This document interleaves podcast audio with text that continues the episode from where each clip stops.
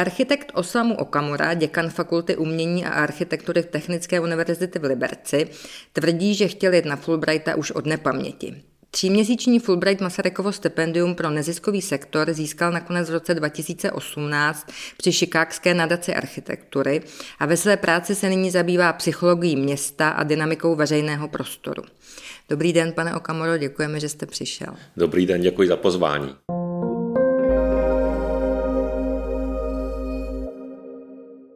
Vy jste už o svém stipendium velice krásně hovořil na jedné přednášce právě pro uchazeče o Fulbrightovo stipendium a začínal jste tím, že jste se vlastně nechal vždycky inspirovat lidmi z vašeho oboru, že to byli ti, kteří vám poprvé vyprávěli o své zkušenosti z Ameriky. Kdo to byl a čím vás inspirovali?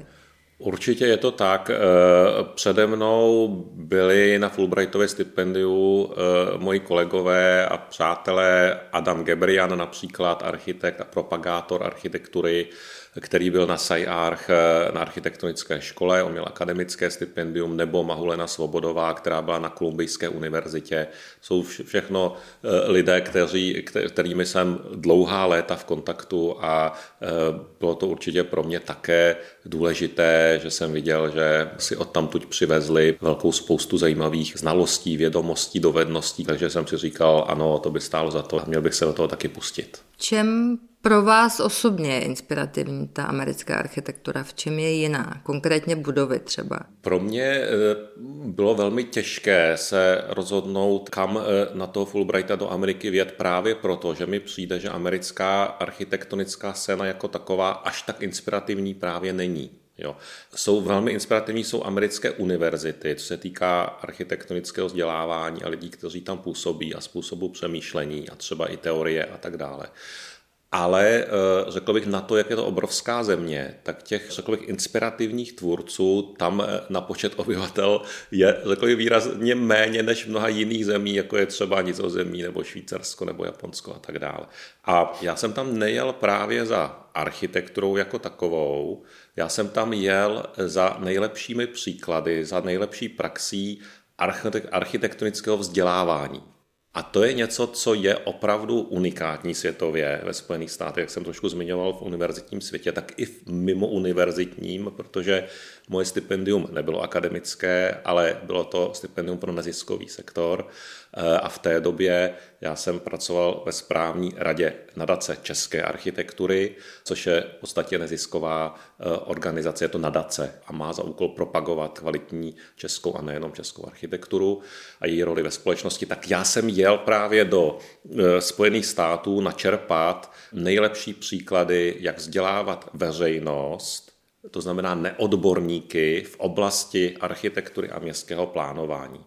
A to je právě ta organizace, kterou já jsem si vyhlédl, nadace chicagské architektury. Začátku jsem to trošku špatně překládal jako chicagská nadace architektury, ale je to nadace chicagské architektury, co mi došlo ale až později, až na místě a v rozhovoru s dalšími lidmi, tak tam jsem právě pochopil tu obrovskou zkušenost, kterou oni mají mnoho dekád se vzděláváním veřejnosti. A je to, bylo to velmi náročné v tom, že já jsem tam nikoho neznal na začátku, takže já jsem si je musel říct kontaktovat a přesvědčit mě, aby mě vůbec pozvali a to nebylo vůbec jednoduché. Rozumím, já, já právě jenom, abych se zorientovala v tom jaksi procesu vašeho plánování a přemýšlení, takže na začátku stálo rozhodnutí jet do Ameriky. Pak jste si vlastně musel vy sám vytvořit svůj myšlenkový koncept, proč tam jet, co je ten důvod, tak. Což bylo to vzdělávání veřejnosti, které jste právě zmínil.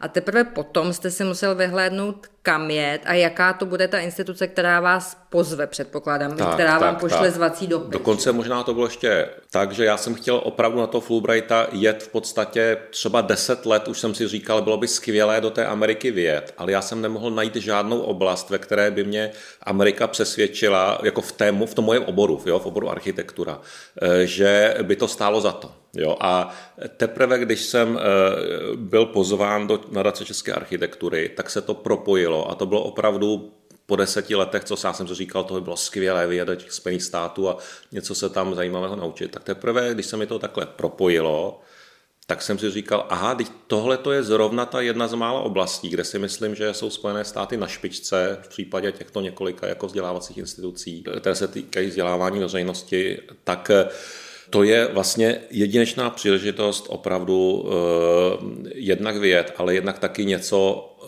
cenného přivést do České republiky z těch Spojených států. Jo? A v té době vlastně i díky mým jiným aktivitám v České republice, ať už to bylo, bylo působení v architektonickém časopise profesionálním nebo v té jako program, programového ředitele e, urbanistické konference reSITE, tak e, v té době už jsem zase byl natolik zkušený a měl jsem takový vlastně roz, rozhled, že jsem opravdu z toho velmi krátkého pobytu, tříměsíčního, mohl dostat úplně maximum. Jo, já jsem tam opravdu neměl snad jediný volný den. A to jsem teda, ještě jsem si říkal, že ještě tak ten měsíc, že jsem si to klidně mohl protáhnout a ještě bych tam měl co zkoumat. Ale díl už asi si myslím, že... Ale abychom nepřeskakovali, vy jste vlastně v nadaci chicagské architektury, ale nikoho neznal v tu chvíli, když jste se vlastně na to tak. stipendium hlásil. Takže bylo potřeba někomu říct, no to bylo, to jmenuju se Okamura, což vaše příjmení také nikdo ve Spojených no, státech neznal. Nezná, no a... a být asi trpělivý, předpokládám. No to právě se ukázalo, že trpělivost nestačí, jo. Já jsem si samozřejmě nejdřív pogoogloval tu nadaci, podíval jsem se na jejich výroční zprávy, čím se zabývají, kdo tam pracuje, jaká je ta struktura organizační a na koho vlastně se začít teda obracet. Tak jsem kontaktoval paní, která měla na starosti Human Resources, potom paní, co měla na starosti komunikaci, vnější komunikaci nadace a napsal jsem jim e-mail. A čekal jsem den, že jo, dva dny, týden, dva týdny a žádná odpověď, že jo, jo, tak potom jsem napsal druhý mail, že jo, zase čekal jsem týden, dva týdny, žádná odpověď, no, tak jsem e, zatelefonoval, že jo, no, tak e, jsem zatelefonoval tam paní nějaké a ta říkala, jako, že, že to předá teda druhé paní ten telefonát a že to předá jako někomu třetímu, že jo, a teď jsme je tam takhle přesouvali, že jo, tak jsem si zapisoval ty jména, s kým jsem všem mluvil, že jo, a, a tak dále, no a a ve výsledku jako řekli, aha, tak a když jste teda posílal ten mail, aha, tak my se teďka, tady, a já jsem říkal, ne, podívejte se teďka, tam jsem vám teďka posílal, pojďte se do té schránky, a on říká, aha, tak já už ho tady vidím, ten mail, jo, jako prostě... Člověk, nenechat se odradit. Nenechat se odradit a, a no a tak já už ho tady vidím a už na něj odpovídám, no a zase týden nic, no a teď jako tak já jsem tam volal znovu a říkali, a říkali, no tak ta paní, s kterou jste mluvil, tak ta zrovna skončila a máme tady novou paní, jo. A takhle to probíhalo asi dva měsíce, že jo? No, a já jsem potom tam v, tom, v té finální fázi jsem tam volal skoro každý druhý den a oni pochopili, že prostě mě musí vzít, protože se mě jinak nezbaví. Bylo na nadaci chicagské architektury zajímavé taky to, že je v Chicagu, že to je velice takové entropické město, co se týče obyvatel i vlastně sociálního rozložení. Ano, ano, to bylo jednak Chicago, je kolébkou mrakodrapu. Jo? V Chicagu byl vymyšlen mrakodrap historicky. To znamená, oni jsou obrovsky hrdí na to, že u nich byly postaveny první mrakodrapy, odtamtud se rozšířily do celosvěta. V Chicagu působil Mies van der Rohe, jeden z nejznámějších architektů a nejlepších architektů dvacátého století na světě. V Chicagu působil Frank Lloyd Wright. Jo, teďka série jeho asi pěti staveb byla zapsána taky na seznam UNESCO. Další vlastně nejvýznamnější architekt dvacátého století vlastně globální měřítku. Takže Chicago je pokládáno jako za, tak oni sami říkají, že to je meka architektury. Jo, a že být architektem v Chicagu je jako být muslimem v Mece. Jo, že v, tam jsou vlastně všichni architekti, všichni se baví o architektuře. Architektura je velké téma v Chicagu. I díky nadaci právě. Jo, a třeba když jsem měl v metru, někdy třeba podvečer, že jo, tak tam paní jeli, já nevím, z baseballu, že jo, s, s manželama a bavili se o tom, o architektuře se bavili, se bavili prostě v metru v takovém normálním rozhovoru. Jako já jsem říkal, o, to není přece vůbec normální, to se mi v Praze za celý život nikdy nestalo. Jako jo. A A současně je to i díky jejich programu členství, takový ty members, no membership, který je tam velmi oblíbený, je velmi rozsáhlý, takže oni mají opravdu tisíce členů, kteří se účastní těch programů a, a tím taky vlastně rozšiřují ty, ty to povědomí do celého světa. Jo. A a i turisticky samozřejmě je to jedno z center, ale když se ještě vrátím k té vaší otázce, tak já jsem byl na druhou stranu šokován opravdu z těch obrovských rozdílů mezi úrovní a životem lidí různých obyvatel města Chicaga, protože to je něco, co z Evropy neznáme a ani Američané se mám pocit tím navenek až tolik nechlubí. A ani se jim nedivím, protože Chicago je město s obrovskou mírou kriminality, a to i násilné kriminality, a e, typicky v letních měsících, kdy je velké horko a e, lidé vlastně na v jižních částech a západních částech města, kde bydlí takové ty e, smíšenější e, populace, které jsou více sociálně e, e, jako problém, pro, ve větším problému. Ohrožené, jasně. E, tak e, tak tam narůstá obrovským způsobem e, násilná kriminalita a já si pamatuju, že za ten jediný víkend srpnový, tam byl jeden víkend, kde bylo sedmdesát čtyři postřelených a čtrnáct lidí zemřelo za jediný víkend. A to bylo potom i v novinách, že to byl nejhorší víkend v tom roce, co já jsem tam zrovna byl. Jo? A to je něco, co jsem co říkal, a tím, že se tam samozřejmě střílí téměř každý druhý den, že jo, v Chicagu. Ano, ano, ale na druhou stranu ta nadace chicagské architektury dělá právě i programy pro uh, mládež, to vím z jedné z vašich prezentací, že vlastně tam bylo, uh, myslím, hodně zajímavé spojení právě veřejného prostoru, architektury a hiphopové kultury, což ano. Si myslím, že je inspirativní pro Českou republiku, která tohle ještě úplně nezná. To byl úplně vynikající program, který uh, připravil Mike Ford, to je architekt a současně hudebník z Detroitu. Detroit je další město, které skolabovalo a v podstatě bývalý primátor je, je na dvacet let ve vězení, pokud si pamatuju, kvůli korupci. Tak Mike Ford vymyslel architektonický hip-hop camp pro afroamerické děti. A právě nadace si ho pozvala na takovou sérii workshopů, on jezdí po celých Spojených státech s těmito workshopy a pracuje právě s, s dětmi z těchto nevý, znevýhodněných komunit a je to hrozně zajímavé.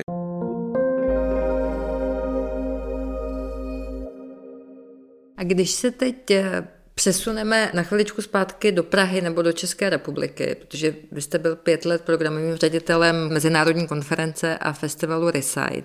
Zabýváte se vlastně městským veřejným prostorem a tím, co s ním u nás. Které to české město je pro vás takové to lepší město, jak vy říkáte? Které tam spadá do kategorie příjemného života? Ono se hodně, hodně měst se dneska snaží. Jo. Hodně měst si založilo takové takzvané kanceláře městského architekta.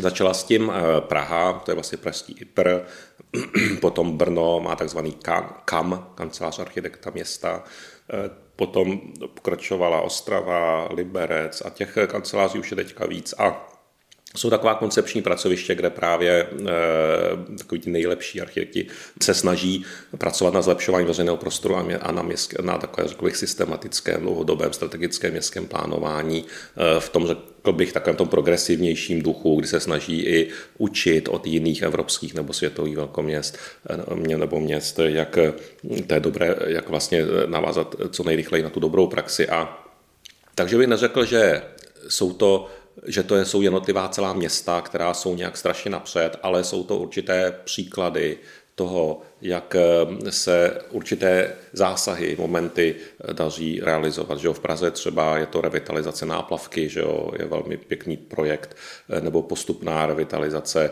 teď Václavského náměstí, které pokračuje, nebo Karlova náměstí. Kromě toho jsou samozřejmě i další města, která pořádají architektonické soutěže, třeba na ta hlavní náměstí, veřejné prostory, tak dále. Takovým, řekl bych, velmi vzpomínaným příkladem je historické město Litomyšl, které úspěšným způsobem propojuje nejlepší současné stavby a nej, od nejlepších současných českých tvůrců s tím historickým dědictvím, které je zapsáno na seznam UNESCO. Nebo je to třeba město Brno, že jo, které také zase na základě dalších architektonických soutěží postupně dává dohromady veřejný prostor. Takže jsou to, řekl bych, takové, jako, protože ta města jsou opravdu obrovská a je je těžké všechny problémy řešit najednou, takže je potřeba prioritizovat, co je důležité a na to se zaměřit.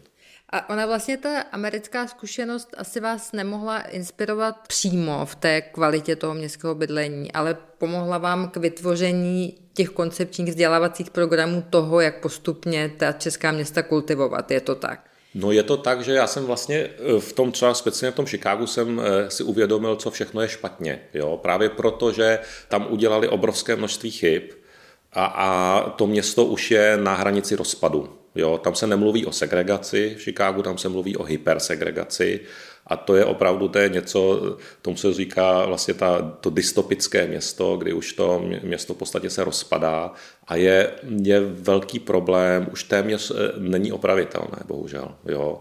A je to dané tím, že ta infrastruktura, pozemko, vlastně ta pozemková struktura je už daná. A to je něco, co se nezmění a ta dopravní infrastruktura taky ne.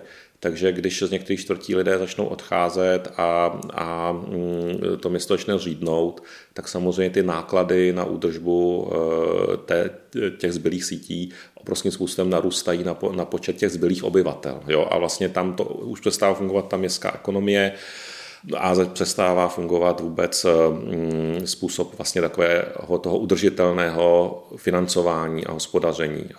Takže to město v podstatě může zbankrotovat. A je to něco, co mi dalo impuls k tomu, že jsem se podíval zpětně tím, tou zkušeností americkou na ty naše města a řekl jsem si, aha, teď vlastně i tady u nás se někteří investoři snaží stavět mrakodrapy.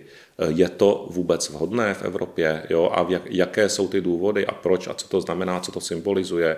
Jo? Je, je, je to, máme jako tradici v tom, vlastně, že ten privátní sektor dominuje tomu veřejnému vlastně v té evropské společnosti. Já si myslím, že ne, že v té evropské společnosti to společné většinou převažovalo, na rozdíl třeba od New Yorku, kde ty korporátní mrakodrapy jsou ty nejvyšší a největší a ten, veřej, ten veřejný sektor je ten miniaturní a daně jsou miniaturní a, a to, co je, to, co je vlastně státní a městské, tak je relativně potlačené. Jo? A ten privátní sektor vlastně hýbe tou společností ve Spojených státech. Tak myslím si, že v Evropě to je právě spíše opačně v mnoha zemích naštěstí, jo? A že to, co To, co v tom městě bylo vždycky nejvyšší a nejvýznamnější, tak byla třeba radnice, dřív to byl samozřejmě hrad feudála, že jo? Nebo potom to byly třeba věže, věže katedrál, potom to byly třeba jsou televizní, radiové vysílače a tak dále, ale jsou, je to prostě taká, ta, ta hierarchie prostě byla trošičku jiná, jo? Že ten, v podstatě ty korporátní věže vlastně, ty vlastně neprivatizovaly ten horizont a